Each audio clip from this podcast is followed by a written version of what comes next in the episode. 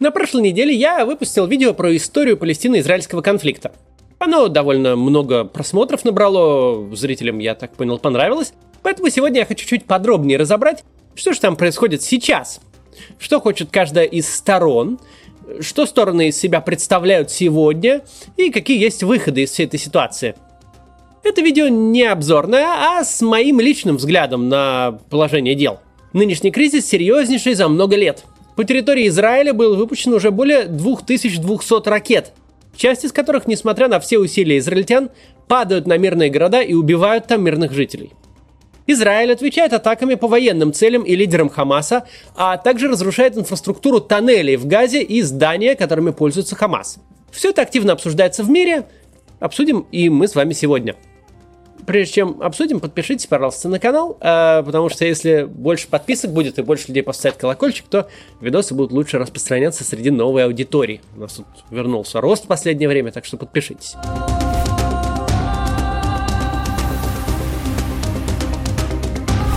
Начать я хочу с карты, которую вы наверняка видели в последние дни и которой часто пользуются противники Израиля, чтобы показать, что, мол, палестинцев притесняют. Выглядит она вот так. Обычно, демонстрируя эту карту, дискутирующий хочет сказать, что народ Палестины все вытесняется и вытесняется Израилем с территории, где он живет, и вот он такой, значит, палестинский народ ведет всему этому безобразию сопротивления. Это хорошая отправная точка для обсуждения сложившейся ситуации. О том, что палестинского государства в тех местах никогда не было, а что это была территория под управлением сначала Османской, а потом Британской империи, где жили арабы, а позже евреи. Я говорил видео с историческим обзором конфликта, смотрите, если не видели. Однако то, что на этом месте действительно было создано, а затем существенно расширялось еврейское государство, неоспоримый факт. Эти карты частично правдивы. Давайте кратко посмотрим, как происходило на самом деле появление и расширение Израиля – Сейчас в историю глубоко мы не пойдем, просто вот быстро пройдемся, чтобы понять, э, откуда берутся эти аргументы. В 1947 году ООН приняло решение о создании на территории Израиля современного двух государств – еврейского и арабского. Британский мандат закончился после Второй мировой войны, и ООН решила, что нужно так сделать. Кстати, СССР активно поддерживал создание еврейского государства там. Реальное расселение евреев тогда выглядело вот так, совсем не масштабное – План ООН, подразумевавший создание двух государств, выглядел вот так. Еврейское государство должно было появиться там, где находится современный Тель-Авив, Хайфа, э, пустыня Негев. Около Тель-Авива анклав арабского государства, э, это Яфа, э, там арабское население сейчас присутствует. Часть озера Кинерет под контролем Израиля. Это источник пресной воды для всей страны сейчас, ну, в общем, это очень важно было всегда арабское государство э, подходит очень близко к Тель-Авиву, Иерусалим – международная территория. А все, что вокруг него – арабское государство. В этом был план. И все бы хорошо, но как только Израиль объявил о создании, собственно, государства, предусмотренного этим планом, арабские страны немедленно в него вторглись с целью уничтожить страну. Муфти Иерусалима призвал убивать всех евреев, а главы Арабской лиги заявили, что сбросят евреев в море. Причем будет это, по их мнению, не так сложно. Силы сторон были в пользу арабов. Войну Израилю объявили Египет, Сирия, Иордания, Ливан, Ирак, Саудовская Аравия, Йемен, Судан и еще две большие арабские организации военных добровольцев. Иордания тогда называлась Трансиордания, но я не буду, чтобы не путаться. Нападение арабских э, государств на карте выглядело вот так. Шансов было немного. Однако со сбросом в море дел не пошло. Израиль не только смог отбиться, но и захватил во время войны за независимость Хайфу, э, Цфат, стратегически важную Тверию на, берег, на берегу Кенерта и множество городов и территорий э, в других местах. Установили связь с пустыней Негев, разорвав соединение Газы и западного берега реки Иордан, Иудеи и Самарии. То есть теперь на большую территорию э, появился проход и проезд. Ну и в целом Израиль получил под свой контроль не только территории э, которые подразумевались по плану ООН как еврейское государство, но и многие из тех, которые ООН хотел сделать арабским государством. В свою очередь, Египет занял сектор Газу, а Иордания, Иерусалим и западный берег реки Иордан, Иудею и Самарию. Это те территории, где сейчас находится палестинская автономия. Как вы, наверное, догадались, результат войны арабам не понравился. В последующие 20 лет происходило много событий, но так как сейчас мы о картах и территориях, то перенесемся сразу в 1967 год – Министр обороны Сирии опять выражает намерение сбросить евреев в море, собирается начать войну на уничтожение. Египет объявляет мобилизацию и стягивает войска э, к границам с Израилем на Синайский полуостров. Силы ООН, которые находились между Египтом и Израилем и обеспечивали там мир, по требованию Египта выведены. Войска Алжира и Судана направляются в Египет, чтобы помочь уничтожать Израиль, а Ирака в Иорданию. Все готово для сбрасывания евреев в море. Но опять что-то пошло не так – те события названы шестидневной войной, и в результате них Израиль изменился в территории вот таким вот образом. Израиль превентивной атакой выводит из строя ВВС арабских стран, а затем за 6 дней захватывает территорию в 3,5 раза превосходящую его довоенную площадь. Захвачен весь Синайский полуостров и сектор Газа у Египта. У Сирии отобраны стратегически важные голландские высоты, с которых та э, артиллерия стреляла по Иерусалиму и могла обстреливать Хайфу и, в принципе, возможно, достреливать и до Тель-Авива. Самое главное, у Иордании отобран Иерусалим. Причем Израиль не хотел воевать с Иорданией и предложил гарантию ненападения в обмен на нейтралитет, но король Иордании решил таки вступить в войну. После того, как Иордания взялась стрелять из артиллерии по центру Израиля, она была выбита из Иерусалима за три дня. Израиль стал большим. Попытка сбросить Израиль в море произведена была еще раз. Война судного дня Йом-Кипур, застала Израиль врасплох, и арабы сильно продвинулись в первые дни войны. Арабские силы превосходили израильские в три раза, использовали современное советское вооружение. Однако со сбросом Израиля в море опять что-то не получилось. Израиль перешел в Суэцкий канал и пошел на Каир, остановившись в 100 километрах от него. К Дамаску приблизились вообще на 40 километров. Впрочем, территориальных изменений тогда не было. Израиль не стал эти города занимать и территории дополнительные тоже. Здесь прервемся на очень быструю рекламу, сейчас продолжим. Может быть, вы знаете, а, у моей жены Кати Потельной есть агентство по продаже рекламы блогерам, авторские медиа. Она иногда рассказывает, что у них там происходит, и вот могу вам сказать, что хороший продажник – это настоящее сокровище. Найти его нелегко и стать им непросто. Конечно, можно почитать книжки, до чего-то дойти методом проб и ошибок. А можно пойти на курсы. Курс «Директор по продажам» от образовательной онлайн-платформы Edison Academy о котором я вам хочу рассказать, создали действительно крутые специалисты по продажам. Главный методолог курса Елена Масалова, э, основательница Groupon Russia, э, входит в топ-30 э, интернет-предпринимателей по версии Forbes. Также лекции читают преподаватели из Гарвардской школы бизнеса и Стэнфорда и ведущие российские эксперты по продажам. На курсе вы научитесь нанимать и мотивировать продавцов, узнаете пошаговые алгоритмы управления продажами, научитесь вести переговоры и получите готовые инструменты, которые помогут преуспеть и вам, и вашей компании. Учиться интересно, никаких скучных вебинаров, вместо этого тренажеры, игры и кейсы со сценариями из реальной практики продаж, в которых вы будете сами принимать решения. В конце вам предстоит защитить диплом, и после этого вы получите официальный документ об окончании курса а карьерные специалисты из Edison Academy э, помогут с трудоустройством. Но даже после завершения обучения все материалы курса останутся при вас. Доступ к ним предоставляется навсегда.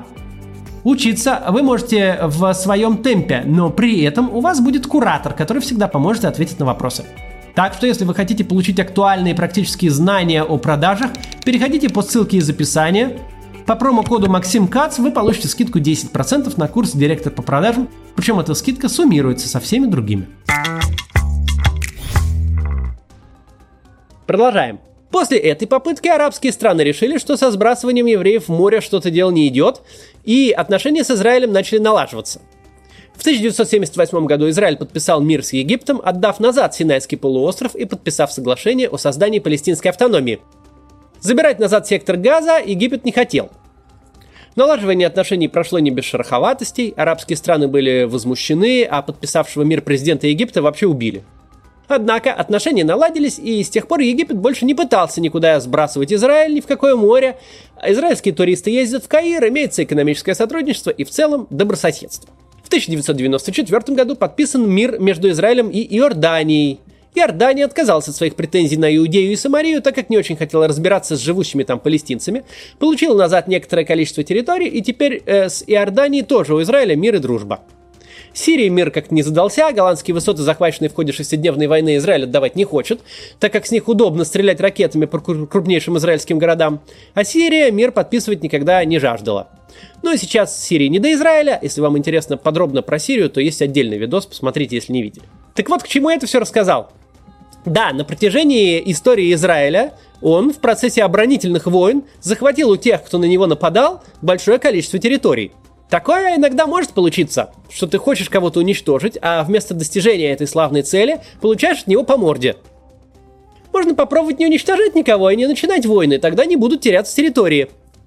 Но так уж получилось. Вот попытались поуничтожать, потеряли Иерусалим, Синай, Голаны и все остальное.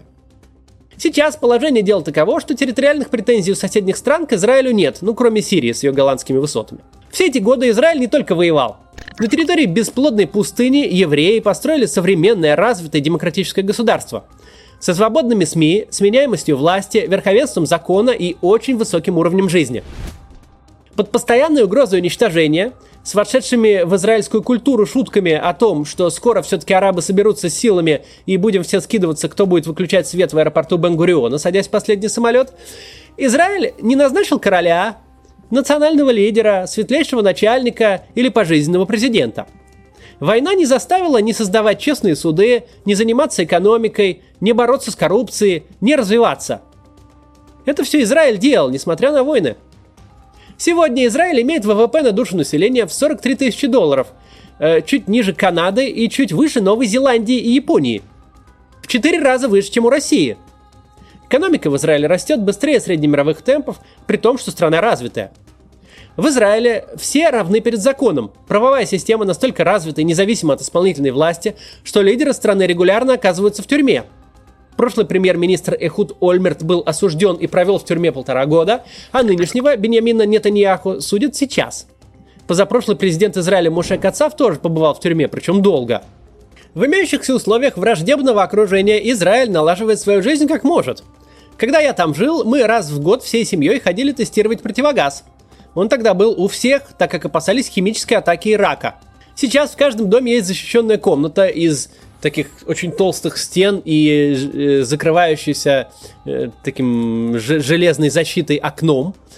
А сложнейшая система железный купол сбивает летящие на Израиль ракеты. Если же ракета не сбивается, не менее сложная система включает сирену в тех жилых районах, куда она собирается упасть, и жители имеют 90 секунд, чтобы добежать до бомбоубежища. И вот между бегом в убежище эти жители делают ВВП чуть больше великобританского. В Израиле сложное и разнообразное общество – Общество делится на три большие основные группы. Арабы, ультрарелигиозные евреи и все остальные. Арабов примерно 21%, религиозных евреев около 15%. Из оставшихся 64% примерно около трети свободно говорят по-русски. Политические взгляды израильтян в основном разнятся по вопросу конфликта с арабами, левые и правые. Левые считают, что с арабами нужно договариваться и дружить, а правые, что их нужно держать на расстоянии и максимально сдерживать. Хотя в целом запрос всего населения на спокойную жизнь, пути решения этого вопроса видятся по-разному. Крайне правые израильтяне голосуют за партию религиозные сионисты и селятся на э, спорных территориях, устраивая там поселение. Крайне левые живут в глубине Тель-Авива и голосуют за партию Мерец. У обеих крайних партий в 120-мандатном парламенте по 6 мандатов преобладают там центристские настроения со сдвигом вправо немного – то есть люди не хотят войн, захвата земель и всякого прочего, но и открывать границы с газой не готовы. В этих условиях уже много лет у власти в Израиле правый премьер-министр Беньямин Нетаньяху. Впрочем, уже более двух лет политический кризис в стране, и он никак не может сформировать правительство. А еще его прямо сейчас судят за коррупцию, и он, видимо, скоро сядет в специально оборудованную под бывших глав государства камеру в израильской тюрьме. Теперь обсудим вторую сторону конфликта. В Газе и на западном берегу реки Иордан, в Иудее и Самарии, осталось существенное арабское население, которое оказалось не нужно соседним арабским странам. Хотя живут там такие же арабы, как в Египте и Иордании, никто не захотел эти территории назад. Формальным лидером палестинской автономии сейчас является 86-летний Махмуд Аббас по прозвищу Абумазан – он ничем в автономии не управляет. В Газу он вовсе въехать не может, да и в Рамале, где он находится, он может существовать только благодаря э, израильской поддержке. Абу Мазан сейчас более-менее адекватный и умеренный палестинский лидер, однако поддержка у него и его движения ФАТХ низкая, и на выборах, если их провести, неизбежно победит Хамас. Поэтому Абу Мазан выборы под разными предлогами все время отменяет. В палестинской автономии живет более 5 миллионов человек, в Израиле 9 миллионов. Это очень много. Люди эти живут в ужасном положении. Их ВВП на душу населения 3426 долларов. Это примерно как в Египте или Боливии. В отличие от окружающих стран, палестинские лидеры не оставляют идеи сбросить Израиль в море и создать на его месте палестинское государство. Правящий в Газе и, если провести выборы, то и во всей Палестине Хамас признан террористической организацией в Евросоюзе, Канаде, США и Японии. В Иордании и Египте он запрещен. Согласно идеологии Хамаса, любой сионист, то есть по факту сейчас любой израильтянин, потому что сионизм это идеология, говорящая о том, что евреи должны жить в Израиле. Так что, в принципе, любой израильтянин э, Хамасом считается врагом, а освобождение Палестины от Израиля – это святая цель. При создании лидер Хамаса шейх Ахмед Ясин э, провозгласил, что э, любого еврея можно считать военным поселенцем и обязанность Хамаса убить его. В хартии Хамас записан лозунг «Сбросим Израиль в море». Из моего рассказа вы уже, наверное, поняли, что происходит обычно с теми, кто хочет сбросить Израиль в море – Ахмед Ясин в 2004 году был убит израильской ракетой. Движение Хамас, однако, своим целям верно и периодически совершает в Израиле теракты. Например, в 2001 году террорист-смертник из Хамаса взорвал дискотеку в Тель-Авиве и убил 21 человека. Семья террориста-смертника получает пособие от палестинской автономии, как и многие другие террористы и члены их семей. Терактов было еще много, как с участием смертников, так и иных террористических актов. С Абумазаном Хамас тоже воюет – в какой-то момент он захватил силой сектор газа и объявил там о создании исламского государства. Но в эти дебри мы уходить не будем. Из внутрипалестинской политики один важный момент хочу все-таки отметить. В 2006 году в Законодательный совет палестинской автономии прошли выборы. И Хамас получил там 74 голоса из 132. То есть большинство, без необходимости формировать какие-либо коалиции – то есть Хамас и его методы имеют поддержку у населения палестинской автономии. Большая часть конфликтов, вспыхивающих в последнее время между Палестиной и Израилем, выглядит так. С территории Газа начинают стрелять ненаправленными ракетами просто в израильские города с целью, как там в доктрине Хамаса говорится, исполнить обязанность убить любого еврея, живущего на территории Израиля, а какого все равно. Хамас не стреляет по военным целям, он просто запускает ракеты с радиусом попадания плюс-минус 50 километров, Э, вот в последний раз он запустил 2200 таких ракет. Большая часть из них сбивается израильскими ПВО или падает в поля и на какие-то пустыри. Некоторые даже падают на территории самой Газы. Но какие-то случайно попадают в израильские города. И иногда происходят даже прямые попадания в дома. Ну, если пульнуть 2200 ненаправленных ракет, то случайно какие-то из них могут попасть в дом. Почему стреляют именно из Газы, а с других территорий автономии не стреляют с Иудеи и Самарии? Потому что в Газе нет израильских поселений и вообще нет никакого присутствия Израиля. Ни армии, ни полиции. Палестинцы там полностью самоуправляются. Власть в связи с этим там держит Хамас, поэтому свою доктрину он может выполнять спокойно. Произошло это во время последнего изменения карты Израиля. Вот этого. Которая, кстати, на вот этих вот картах, которые постятся противниками, все-таки показывается иногда – Тогда левый израильский премьер-министр Ицхак Рабин заключил с Палестиной мировое соглашение, которое дало, собственно, им автономию. Это в начале 90-х произошло. Каждый такой шаг позволяет Хамасу усилиться и с новой силой проводить теракты, и вот после тех соглашений они стали происходить чуть ли не каждый день. А в 2005 году правый уже израильский премьер Ариэль Шарон вывел из Газы все поселения. Тогда израильская же армия насильно выселяла евреев оттуда. Типа, чтобы не создавать напряженность между Израилем и палестинцами. В результате власть там полностью получил Хамас, и теперь он имеет возможность совершенно спокойно собирать там ракеты и пулять их в Израиль. Из Иудеи же и Самарии э, поселения не были выведены, и многие территории управляются там совместно Израилем и автономией. Поэтому э, оттуда ракетами в мирные израильские города никто не стреляет, и Хамас там ничем не управляет. Ну и вот каждый раз новый виток. Хамас поднакопит сил в подземных тоннелях и контрабандой в газу завезет ингредиентов для ракет – соберет их и начинает их пулять, чтобы убивать любых случайных э, евреев. Поля просто по территории Израиля без каких-либо конкретных целей. Куда упадет, того и убьем. Это терроризм, конечно. Хотя почему-то в России Хамас террористической организацией не признается. Израиль на это отвечает сносом инфраструктуры Хамаса и убийством его лидеров. Израильское общественное мнение очень нетерпимо к гибели израильских солдат, но также и к э, гибели палестинских мирных жителей тоже из трех основных телеканалов в Израиле два скорее такие ультралевые, ну, левые, в общем. А один государственный, нейтральный. Гибель случайных людей в Газе от израильского обстрела вызывает на этих каналах истерику. э, различные расследования начинают происходить и э, реагируют активно арабские депутаты израильского парламента. Поэтому Израиль в своих ответных атаках очень осторожен. Сахаль использует мегадорогие направленные ракеты. Возможно, вы на днях слышали сообщение, что в Газе Израиль разрушил многоэтажный дом. Но наверняка обратили внимание, что не сообщалось о жертвах. Атака на Газу происходит примерно как-то так. Сначала могут вообще позвонить владельцу здания по телефону из израильской армии и сказать, что сейчас по зданию будет нанесен удар, так что, пожалуйста, отойдите все оттуда. Вот пример.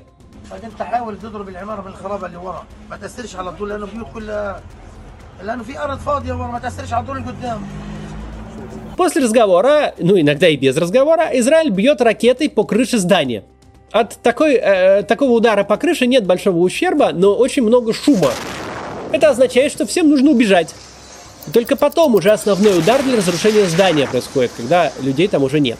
Конечно, иногда жертвы среди мирных жителей все равно есть.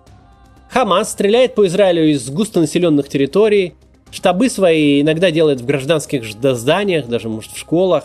А, Еще иногда Израиль уничтожает лидеров Хамаса без предупредительного удара или бьет по их там машинам, э, ну, по большим жилым домам, конечно, не бьет, там в квартиру в конкретную может ударить. Но Израиль очень старается избежать мирных жертв, насколько это возможно. Скоро у Хамаса закончатся ракеты, а Израиль уничтожит все известные цели, которые давно планировал уничтожить, и ситуация опять затихнет на какое-то время. Хамас будет искать новое оружие, чтобы пулять его на израильские города. Израиль будет лучше защищаться. Жители территории автономии, конечно, являются заложниками этой ситуации. Несмотря на пропаганду терроризма, которая там чуть ли не в школах преподается, э, большая часть людей в любой стране хочет просто спокойно и мирно жить и ни с кем не воевать. Многочисленные мирные предложения подобное палестинцам бы позволили, но требования их лидерства всегда неприемлемы для Израиля, который хорошо знает, что если кто-то публично декларирует цель убить всех евреев, то необходимо верить на слово и немедленно предпринимать меры для того, чтобы ему помешать. О таком отношении к жизни слышали от жертв Холокоста все, кто ходил в израильские школы. Этот подход в Израиле всегда будет сохраняться, и безопасность израильских жителей будет на первом месте. Что можно со всем этим сделать? Наверное, на каком-то этапе и эти арабы поймут, что сбрасывать Израиль в море не надо, а лучше с ним сотрудничать. Это поняли в Египте и Иордании, в последнее время и в Объединенных Арабских Эмиратах. Так э, почему же не понять в Палестине? Израильская армия с большим отрывом сильнейшая армия в регионе сейчас, и, конечно, Хамас никакой угрозы Израилю не представляет, хотя убить какое-то количество мирных жителей своими ракетами может – в этот раз он убил 8 человек, включая пятилетнего ребенка. Одна из долгосрочных тактик Израиля в отношении Палестины строится на том, что нужно помочь там в развитии экономики, и тогда люди там станут богаче и перестанут поддерживать политиков, ставящих целью убивать евреев и уничтожать Израиль. Со стороны руководства палестинцев отклик от дела находит слабый. Такой процесс неизбежно приведет там к смене политических элит, что, конечно, никому там не нужно. В годы, когда я жил в Израиле, палестинцы спокойно приезжали в Израиль на работу, что помогало экономикам обеих стран. Сейчас в автономии огромная безработица, а тогда недорогая рабочая сила приходилась в Израиле очень кстати. На каком-то этапе больше 20% всех э, строителей на всех стройках э, Израиля были палестинцами. После начала современной итерации конфликта в начале 2000-х годов разрешений стало выдаваться меньше, а после ввода пропускной системы, э, которая сейчас работает, Стало очень затруднительно ездить в Израиль на работу, потому что палестинцы тратят на переход границы и обратно около 6 часов. Очевидно, есть огромный экономический потенциал в ситуации, когда на расстоянии нескольких часов езды и по факту сейчас в одном государстве проживают два таких разных общества. По данным Международной организации труда, средняя зарплата для палестинца на территории Израиля в 4,4 раза выше, чем в Газе, когда он проводит такую же работу с такой же квалификацией и в 2,2 раза выше, чем э, на западном берегу реки Иордан. Если перестать стрелять ракетами, уровень жизни в Палестине быстро вырастет, а экономика Израиля также выиграет от сотрудничества. Все станут жить лучше. Но пока в Палестине это никому не нужно. Так что мы будем периодически наблюдать новые подобные вспышки. К моему огромному удивлению, даже среди моей аудитории есть люди, которые хотят в этой истории какого-то нейтрального изложения. Как можно быть тут нейтральным, когда одно общество обороняется от нападений, развивается и процветает, несмотря на желание огромных соседних стран его уничтожить, а другое, живя в нищете, ставит целью убить побольше первых. С каких таких пор в таких ситуациях нужно быть нейтральным? Впрочем, в России взгляд на эту всю проблему в целом адекватный, хотя Хамас террористической организацией почему-то не признан. В западном же мире наоборот, формально правительство всегда с Израилем, и Хамас признан террористами, но довольно много людей ведется на пропаганду Аль-Джазиры и представляет палестинцев эдакими борцами за свободу. В последнее время была целая череда высказываний известных э, там, деятелей культуры, американских, западных на эту тему. Ну, в принципе, это последние, все последние годы такое есть. Вчера израильский премьер в выступлении сказал, что никакого перемирия не ожидается, и Израиль будет дальше уничтожать цели Хамаса. В этот раз ракеты падали на Тель-Авив, в том числе в те районы, которые традиционно являются базой поддержки левых партий. Такое необычное новое нападение может изменить положение дел в израильском обществе. Вскоре там, видимо, вновь будут выборы, и крайне правые партии могут набрать больше голосов, а левые меньше. С другой стороны, и не такое бывало. Конечно, Израиль сейчас будет отвечать и очень жестко, потому что падение ракет на центр Тель-Авива это нечто новое и совершенно ни для кого в Израиле неприемлемое, ни для каких даже самых крайних левых. Будем надеяться, что когда-нибудь люди в Палестине все-таки решат оставить эту явно не получающуюся затею со сбросом Израиля в море. Война прекратится, и будет процветание там у всех. Но пока есть то, что есть. Такой рассказ сегодня. Еще раз хочу напомнить, что это мое мнение о событиях. И вообще это мой канал. Под тем э, видосом прошлым я видел несколько комментариев, что вот, мол, ты не нейтрально изложил. У меня нет нейтралитета. Вообще, большинству вопросов у меня есть позиция. И по этому вопросу есть. И вот я ее здесь рассказал. Такие дела. До завтра.